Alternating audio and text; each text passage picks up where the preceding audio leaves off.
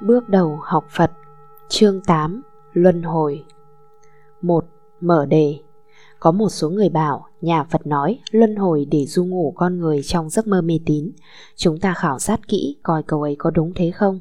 Đó là nhiệm vụ của người truyền bá Phật giáo, cần phải làm sáng tỏ vấn đề này. Bởi thuyết luân hồi là một thuyết quan trọng trong nhà Phật, nếu là mê tín thì đạo Phật là đạo mê tín hay sao? Hẳn không phải thế, đạo Phật là đạo giác ngộ, truyền bá những lẽ thật của mình, giác ngộ cho chúng sanh được biết là nhiệm vụ của Đức Phật. Chúng ta là người nối bước theo sau Đức Phật, cần phải nghiên cứu tường tận, giải bày rõ ràng để mọi người được hiểu khỏi sanh nghi ngờ là một điều cần yếu không thể thiếu được. Lý luân hồi là một cơ cấu hệ trọng trong Phật Pháp, bao gồm cả nhân quả nghiệp báo là căn cứ đạo đức của người tu Phật. Không thông lý luân hồi, người Phật tử khó bề tu tiến được, do đó chúng ta cần phải tìm hiểu cho thấu đáo. 2. Định nghĩa Luân hồi là xoay vần, cứ mãi đảo lên lộn xuống, xoay vần trong khuôn khổ cố định. Mọi sự đổi thay, biến chuyển không đứng yên một vị trí nào, hằng xê dịch biến thiên từ trạng thái này sang trạng thái khác, từ hình tượng này sang hình tượng khác. Tất cả sự biến thiên đều tùy duyên thăng trầm không nhất định là luân hồi. 3. Luân hồi là sự thật. Qua định nghĩa trên, chúng ta thấy luân hồi là một triết lý thực tiễn không còn gì phải nghi ngờ, bởi vì con người và vũ trụ hiện tại đều nằm chung trong một định luật biến thiên. Thứ nhất, quả đất luân hồi. Nhờ khoa học phát minh cho biết quả địa cầu chúng ta đang ở xoay tròn quanh một cái trục trong không gian. Do sự xoay tròn này, phía nào của quả đất hướng về mặt trời là sáng, phía bị khuất là tối. Từ đó con người mới đặt ra thời gian. Sự xoay tròn này không phải luân hồi thì là gì? Quả đất xoay khiến có ngày đêm và 24 tiếng đồng hồ nhịp nhàng theo chiều quay của trái đất, lại có chia ra xuân hạ thu đông do sự xê dịch gần và xa mặt trời. Từ sự xoay tròn của trái đất nảy sinh thời gian, thời gian và trái đất đều là luân hồi. Quả đất là chỗ nương tựa để sống còn của vạn vật và con người. Bản thân nó đã luân hồi thì những vật tựa nương vào nó làm sao khỏi luân hồi. Thế thì cả vũ trụ lẫn vạn vật cùng toàn thể chúng sanh đều là luân hồi. Đó là một sự thật căn cứ trên khoa học, chứ không phải là chuyện huyền thoại mơ hồ. Thể theo sự nhận xét tổng quan này, chúng ta cần đi đến chi tiết hơn cho dễ hiểu. Thứ hai, vạn vật luân hồi. Muôn vật trên quả địa cầu đều cùng chung luân hồi.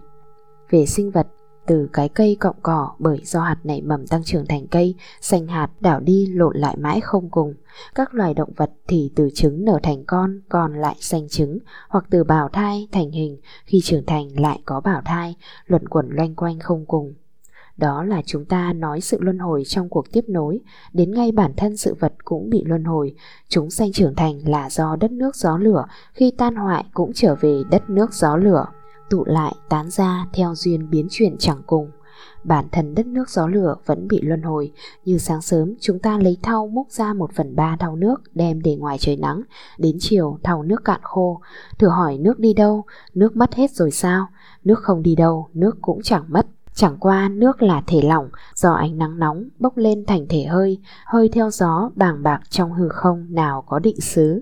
Thế hơi gặp khí lạnh động lại rơi xuống thành nước Nước lại bốc thành hơi Cứ thế mãi luân hồi không cùng Gió lửa đất cũng thế Tùy duyên từ hình thái này đổi sang hình thái khác Đổi chỗ thay thay không có ngày cùng Tìm chỗ bắt đầu và chung cục của chúng không thể được. Hình tướng trạng thái luôn luôn đổi thay Sự thật vẫn không bao giờ mất. Từ một hình tướng thô đổi thành một trạng thái tế với cái hình thô thiện người ta bảo là mất, thật sự nào có mất, chỉ là biến thái, Thứ ba, con người luân hồi. Nói đến con người tạm chia làm hai phần, vật chất và tinh thần, như bóng đèn và điện. Ngọn đèn phát huy được ánh sáng phải có đủ hai điều kiện hỗ tương nhau. Có bóng đèn mà không có điện trở thành vô ích, có điện mà không có bóng đèn cũng vô nghĩa.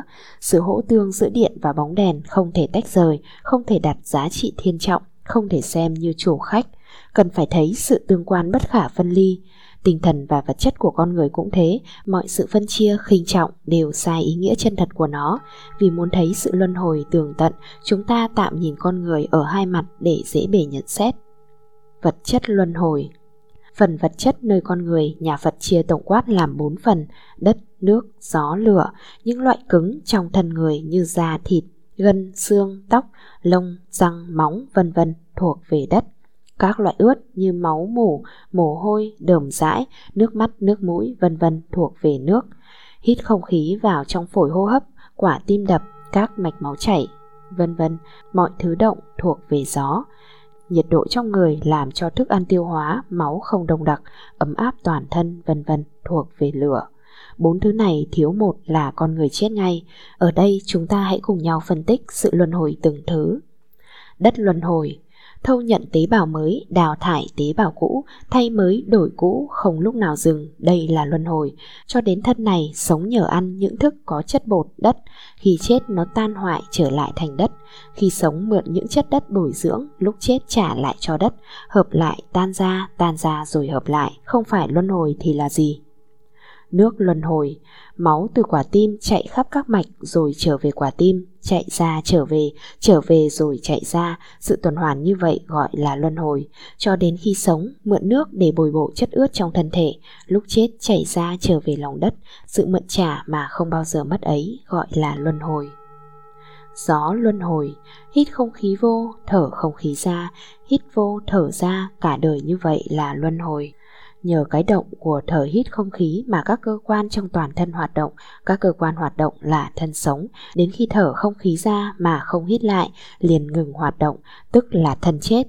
Thế thì sự sống của thân này đích thực do luân hồi của gió, gió ngưng luân hồi, gió ngưng luân hồi thì thân phải hoại diệt. Lửa luân hồi Do những thức ăn có chất nóng nuôi dưỡng phần lửa trong thân, lửa dùng sưởi ấm toàn thân, thiêu đốt vật thực, lại do vật thực bồi bổ chất lửa, cứ tiêu dùng bồi bổ, bồi bổ tiêu dùng, đảo đi lộn lại là luân hồi. Khi tiêu dùng mà không bồi bổ kịp, lửa từ từ tắt, con người chết đi. Lửa ấy trở về với thiên nhiên, tùy duyên chuyển biến trong không gian mà chưa bao giờ mất là luân hồi. Tóm lại, tứ đại tụ họp quân bình nhau là con người sống khỏe mạnh, nếu thiếu quân bình là ốm đau, phân tán thì tử vong. Trong khi tứ đại tụ họp trong thân này luôn luôn biến chuyển tuần hoàn, không được ngăn trệ, ứ động. Vừa bị ngăn trẻ ứ động là thân này nguy ngập. Sự biến chuyển tuần hoàn của tứ đại trong thân con người gọi chung là vật chất luân hồi. sở dĩ nói luân hồi vì biến chuyển mà không phải mất hẳn. Tinh thần luân hồi, tâm sở luân hồi, Phần tinh thần của chúng ta luôn luôn thay đổi bất thường, không bao giờ đứng yên ở một vị trí.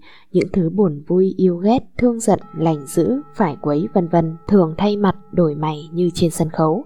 Có khi chúng ta hiền lành như ông Phật, có lúc giận dữ như con cọp đói, nhiều lúc vui vẻ yêu thương, lắm khi bực bội, thù địch. Những tâm trạng đổi thay không lường được, chính tự thân chúng ta cũng không ước đoán nổi tâm trạng của mình sẽ xảy ra những cái gì. Sự buồn vui thường ghét đổi thay, thăng sáng nơi nội tâm chúng ta gọi là luân hồi. Nói chung, nơi con người chúng ta, hai phần vật chất tinh thần đều là tướng trạng luân hồi. Sự luân hồi của chúng ta là sự hoạt động sống còn của ta, biết rõ vật chất tinh thần chỉ đổi thay hình tượng trạng thái, chứ không một vật nào mất. Nếu thấy mất chẳng qua do cái nhìn cạn cợt nông nổi mà kết luận như thế. Thực thể của nó là sự biến thiên mà bất diệt, thấy đến chỗ tận cùng ấy mới khỏi nghi ngờ về luân lý luân hồi. Sự luân hồi ngay trong thân hiện tại này là hiện tại luân hồi, đến sự tụ lại tan ra, tan ra tụ lại của thân con người là luân hồi đời này sang đời khác. Mọi sự tụ tán đều tùy duyên khiến hình tướng trạng thái đổi khác, ví dụ nước do duyên nóng bốc thành hơi, gặp duyên lạnh cô động thành khối. Sự biến thái này đều do duyên quyết định, duyên quyết định cho sự luân hồi của con người là gì? Là nghiệp, nghiệp là động cơ tránh yếu trong cuộc luân hồi của con người. 4. Động cơ luân hồi Nghiệp là hành động từ thân tâm con người tạo thành, khi thành nghiệp rồi, nó thúc đẩy dẫn dắt con người đến chỗ thành quả của nó. Chính nó là động cơ quan yếu đẩy mãi trong vòng luân hồi không dừng của tất cả chúng sanh. Cơ quan tạo nghiệp có ba thứ, thân, miệng và ý. Nói đến nghiệp là nói đến sự toàn quyền quyết định nơi mọi người chúng ta, không ai tạo nghiệp thế cho chúng ta, cũng không ai có thể thay thế nghiệp cho chúng ta. Chính chúng ta là chủ nhân tạo nghiệp, cũng là chủ nhân thọ báo. Trọng trách của mọi sự khổ vui hiện tại và mai sau đều do chúng ta quyết định. Chủ trương nghiệp là chủ trương giành lại toàn quyền cho con người. Chúng ta là chủ nhân của chúng ta hiện tại và vị lai, không phải thượng đế hay một tha nhân nào khác tạo thành một cuộc sống an vui hay khổ đau cho chúng ta, mà chính do thân miệng ý của chúng ta trong quá khứ cũng như hiện tại gây nên. Chúng ta thừa nhận nghiệp do mình tạo ra đã tước hết mọi quyền năng của các đấng thiêng liêng, của định mạng, của tướng số và của rủi may. Nghiệp là hành động, là thói quen nên có thể chuyển đổi, chỉ cần nỗ lực và bền trí. Nghiệp có nghiệp thiện và nghiệp ác. Thứ nhất, nghiệp ác. Nghiệp ác là hành động làm cho người khổ và mình khổ hoặc ở hiện tại hay ở vị lai. Hành động này do ba cơ quan tạo nên, thân, miệng, ý. Thân làm ác. Để cho thân buông lung, thích hành động giết hại danh mạng người khác hoặc thích trộm cướp tài sản người khác hoặc đắm say dâm dật trái phép là nghiệp ác của thân. Vì hành động này làm cho người khổ và mình khổ, nếu hiện tại chưa đến thì vị lai cũng chịu. Miệng làm ác Miệng ưa nói lời dối trá, lời ác độc, lời ly gián, lời thêu dệt là nghiệp ác của miệng vì những lời nói này khiến người nghi ngờ bực tức, đau khổ, mang tai họa nên hiện tại hoặc vị lai mình cũng phải nhận lấy hậu quả đau khổ ấy. Ý làm ác Si mê tham lam, nóng giận là nghiệp ác của ý, chính nó là động cơ thúc đẩy thân làm ác, miệng nói ác. Bản thân nó thì chưa làm hại được ai, song do nó khiến thân sát phạt người, miệng chửi bới, nguyền rủa người, thân miệng mà không cộng với tham sân si thì tự nó không có lỗi lầm gì. Thế nên tuy nói ba cơ quan tạo nghiệp mà ý là cơ quan hệ trọng hơn cả. Nó là chủ động của hai cơ quan kia. Thứ hai, nghiệp thiện. Những hành động đem lại sự an ổn vui vẻ cho người và mình là nghiệp thiện. Sự an ổn vui vẻ chẳng những có trong hiện tại mà còn có đến vị lai, cũng do ba cơ quan tạo thành nghiệp thiện, thân, miệng, ý. Thân làm lành Thân không giết hại người, không trộm cướp tài sản của người, không dâm dật phi pháp là nghiệp thiện của thân. Tại sao không làm ba việc ấy là thiện? Bởi vì con người quý nhất là sanh mạng, chúng ta không hại sanh mạng họ thì họ đến với chúng ta một cách an ổn không sợ sệt. Thứ yếu là tài sản, con người tự thấy tài sản là huyết mạch của họ, Chúng ta nhất quyết không trộm cướp thì họ đến với chúng ta cũng như chúng ta đến với họ đều được an vui không hồi hộp lo âu về mất của. Hạnh phúc của gia đình là vợ chồng hòa thuận, tin yêu, trình bạch với nhau. Nếu vợ hay chồng có tình ý riêng tư với ai là gia đình mất hạnh phúc. Chúng ta gìn giữ không theo sự dâm dật phi pháp, đến với gia đình ai họ đều an ổn vui vẻ, không nghi ngờ sợ sệt chi cả. gìn giữ ba điều này, chúng ta đã ban sự an ổn vui tươi cho bao nhiêu người rồi cũng chính là đem lại sự an ổn vui tươi cho chính gia đình chúng ta. Miệng làm lành Miệng không nói dối trá, không nói ác độc, không nói ly gián, không nói theo dệt là miệng làm nghiệp lành. Vì sao? Bởi vì nói dối trá khiến người nghi ngờ mất niềm tin, đã không tin nhau, làm gì có thương mến. Thế nên nói dối là căn bản khiến con người mất hết tình thương. Nói ác độc khiến người nghe sinh phẫn nộ bực dọc đau khổ. Nói ly gián làm cho thân thuộc họ phải chia lìa, tạo thành cái khổ ái biệt ly. Nói theo dệt là tô điểm không đúng chân lý, khiến người không tìm ra được lẽ thật. Chúng ta quyết định giữ gìn miệng không nói bốn điều trên là tạo được tình thân giữa mình và người, đem lại cho người sự an ổn, bảo vệ được tình thân của người, giúp cho người dễ nhận ra lẽ thật. Thế là chúng ta đã tạo điều kiện tốt đẹp cho xã hội biết mấy. Ý làm lành Ý không có tham sân si là ý làm nghiệp lành. Chúng ta thường thấy mọi sự bất bình, đổ vỡ đều phát nguồn từ tham sân si. Nếu chúng ta không để cho tham sân si dẫn dắt, hoành hành, thì cả cuộc đời chúng ta được an ổn, cũng là nguồn an ổn cho mọi người. Ba thứ này gọi là tam độc vì nó gây đau khổ cho mình và người không thể lường trước được. Người nào kiềm cương giữ thắng được nó, đảm bảo được một đời sống an lành, cũng bảo vệ được an ninh trật tự cho mọi người. Ngược lại, kẻ nào buông cương thả thắng nó sẽ lôi đời họ vào hố sông nguy hiểm, cũng gây họa hại cho khách bảng quan không ít. Thế nên không có tham sân si nổi dậy là giữ gìn sự an ổn vẹn toàn cho mình và mọi người. Thứ ba, khả năng của nghiệp Nghiệp là cái không có hình tướng mà có khả năng đáng kể, ví như gió tuy không thấy hình tướng mà nó thổi đất nước đều lung lay. Nghiệp cũng thế, bình thường chúng ta không thấy nó mà nó lội chúng ta đi khắp nẻo luân hồi. Sở dĩ nó có khả năng mạnh mẽ như vậy là do tập quán lâu ngày. Như người tập hút thuốc, buổi đầu khói thuốc chỉ cảm thấy khó chịu nhưng tập lâu ngày thành nghiền. Khi nghiền rồi, với giá nào cũng phải tìm cho có nó. Thử hỏi cái nghiền ấy hình tướng ra sao mà điều khiển con người một cách mãnh liệt như vậy. Quả thật không ai biết tướng mạo của nó, nhưng khi nó đòi hỏi, người ta phải chạy ngược chạy xuôi tìm cho ra thuốc hút. Bệnh nghiền rượu khả năng còn mạnh hơn từ những hớp rượu cay xè mồm, tập mãi thành quen, bắt đầu nghiền rượu. Khi nghiền không có rượu khiến người ta phải ụa phải mửa, oằn oại nhọc nhằn, ngáp trời ngáp đất, quả thật chi phối hết khả năng con người. Chúng ta tự đặt câu hỏi, ai đem bệnh nghiền ấy đến cho chúng ta? Chính chúng ta tự tập, tập lâu thành nghiền, cái nghiền ấy do mình tạo rồi mình chịu, cái nghiền ấy có ma lực gì mà đẩy đọa hành hạ con người đến thế, hắn không có ma lực gì cả, Chẳng qua tu tập lâu ngày thành thói quen, thói quen càng lâu sức càng mạnh đã tự chúng ta tập thành bệnh, khi muốn hết bệnh cũng tự chúng ta gan dạ bỏ nó, không ai có thể bỏ thế cho chúng ta. Khả năng của bệnh nghiền giống hệt khả năng nghiệp chi phối chúng ta trong lục đạo luân hồi vậy. Tự chúng ta tạo nghiệp lành hoặc nghiệp dữ, tạo càng lâu thì sức mạnh càng lắm, đến cuối cùng chúng chi phối dẫn dắt chúng ta đi vào con đường lành hay dữ tùy chỗ gây tạo của mình. Không phải hóa công đẩy đọa, không phải thượng đế bày ra, chính chúng ta tự tạo rồi tự thọ. Khi đã thành nghiệp, chúng ta khó cưỡng được nó, thế nên biết chọn nghiệp lành để tạo là đã tự gây một sức mạnh đưa mình đến cõi lành. Cắm đầu gây nghiệp ác là tạo áp lực lôi mình vào cõi dữ. Chính đây là quyền lựa chọn của con người, quyền định đoạt số phận ở mai hậu. Nếu cứ sống say chết ngủ đẩy đâu đi đấy Những kẻ này về sau than trời trách đất nào có ích gì Chúng ta có đủ thẩm quyền quyết định đời mình hiện tại và vị lai Tại sao chúng ta lại bỏ mất cái giá trị cao cả ấy những kết quả tốt xấu dở hay ở hiện tại và mai kia đều nằm sẵn trong tay chúng ta. Chúng ta có quyền phán quyết một bản án tốt xấu trong đời sống mai sau của mình, đừng cầu khẩn van xin bất cứ một năng lực nào ngoài chúng ta. Nói đến khả năng nghiệp là khả năng của chúng ta, nghiệp và chúng ta không phải là hai. Nếu chúng ta khôn ngoan khéo léo lo tạo nghiệp lành, chúng ta dại khở ngu muội gây tạo nghiệp ác, khổ vui sẽ tùy nghiệp mang đến với chúng ta một cách chân thành.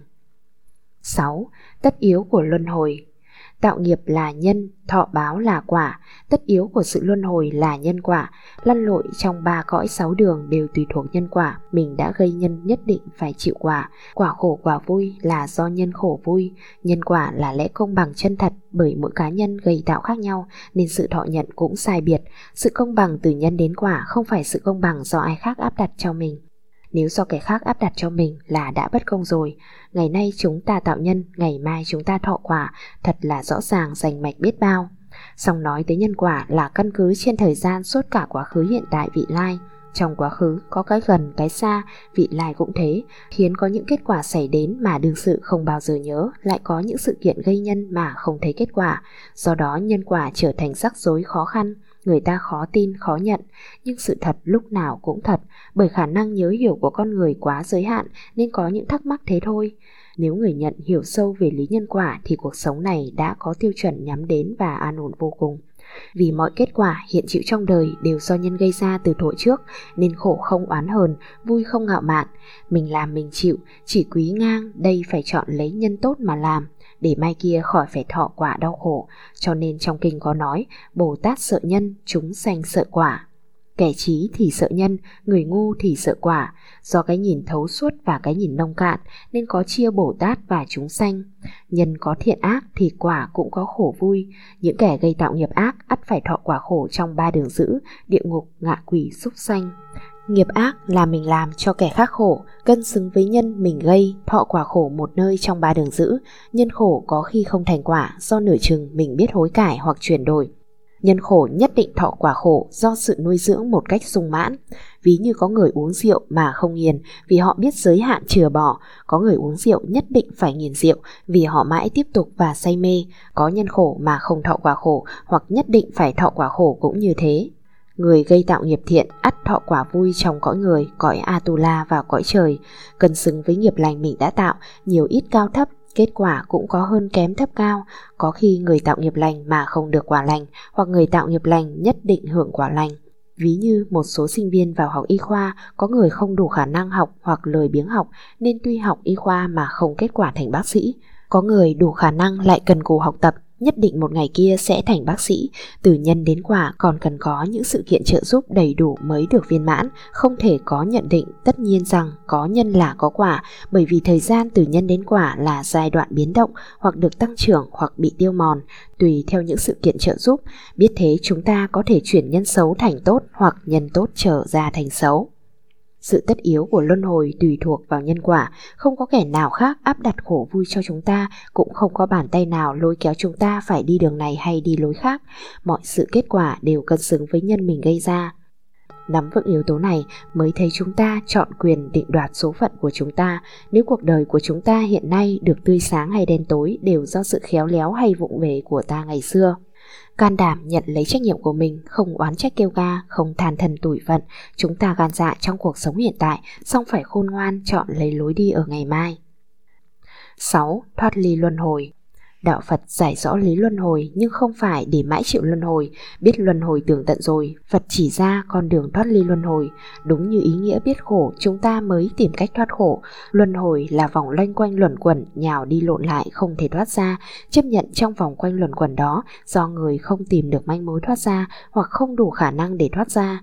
Như các nhà khoa học phát minh được sức hút của trái đất, mọi vật cam chịu trong vòng vọt lên rơi xuống không sao thoát ra được, nhưng cũng các nhà khoa học chế ra phi thuyền đủ khả năng vọt ra ngoài vòng hút của trái đất đi thám hiểm các hành tinh khác, biết rõ sức hút của trái đất rồi mới chế được phi thuyền vọt ra ngoài sức hút. Cũng thế, Phật giải rõ lý luân hồi rồi mới dạy phương pháp thoát ly luân hồi. Mục đích của đạo Phật là thoát ly sanh tử luân hồi, không chấp nhận sự loanh quanh trong vòng sanh tử. Còn trong sanh tử, dù dài ngắn khổ vui, đạo Phật đều kết luận là đau khổ, vì cùng một số phận vô thường, chỉ thoát được luân hồi mới là an vui giải thoát. 7. Kết luận Đạo Phật nói lý luân hồi cũng là phát minh một sự thật của vạn vật và con người. Vì đối tượng của đạo Phật là con người nên trung quy đặt nặng vì sự luân hồi của con người. Con người nhận hiểu thấu đáo về lý luân hồi, nếu họ không có khả năng thoát khỏi luân hồi, tự mình chọn lựa cuộc luân hồi an vui và thoải mái.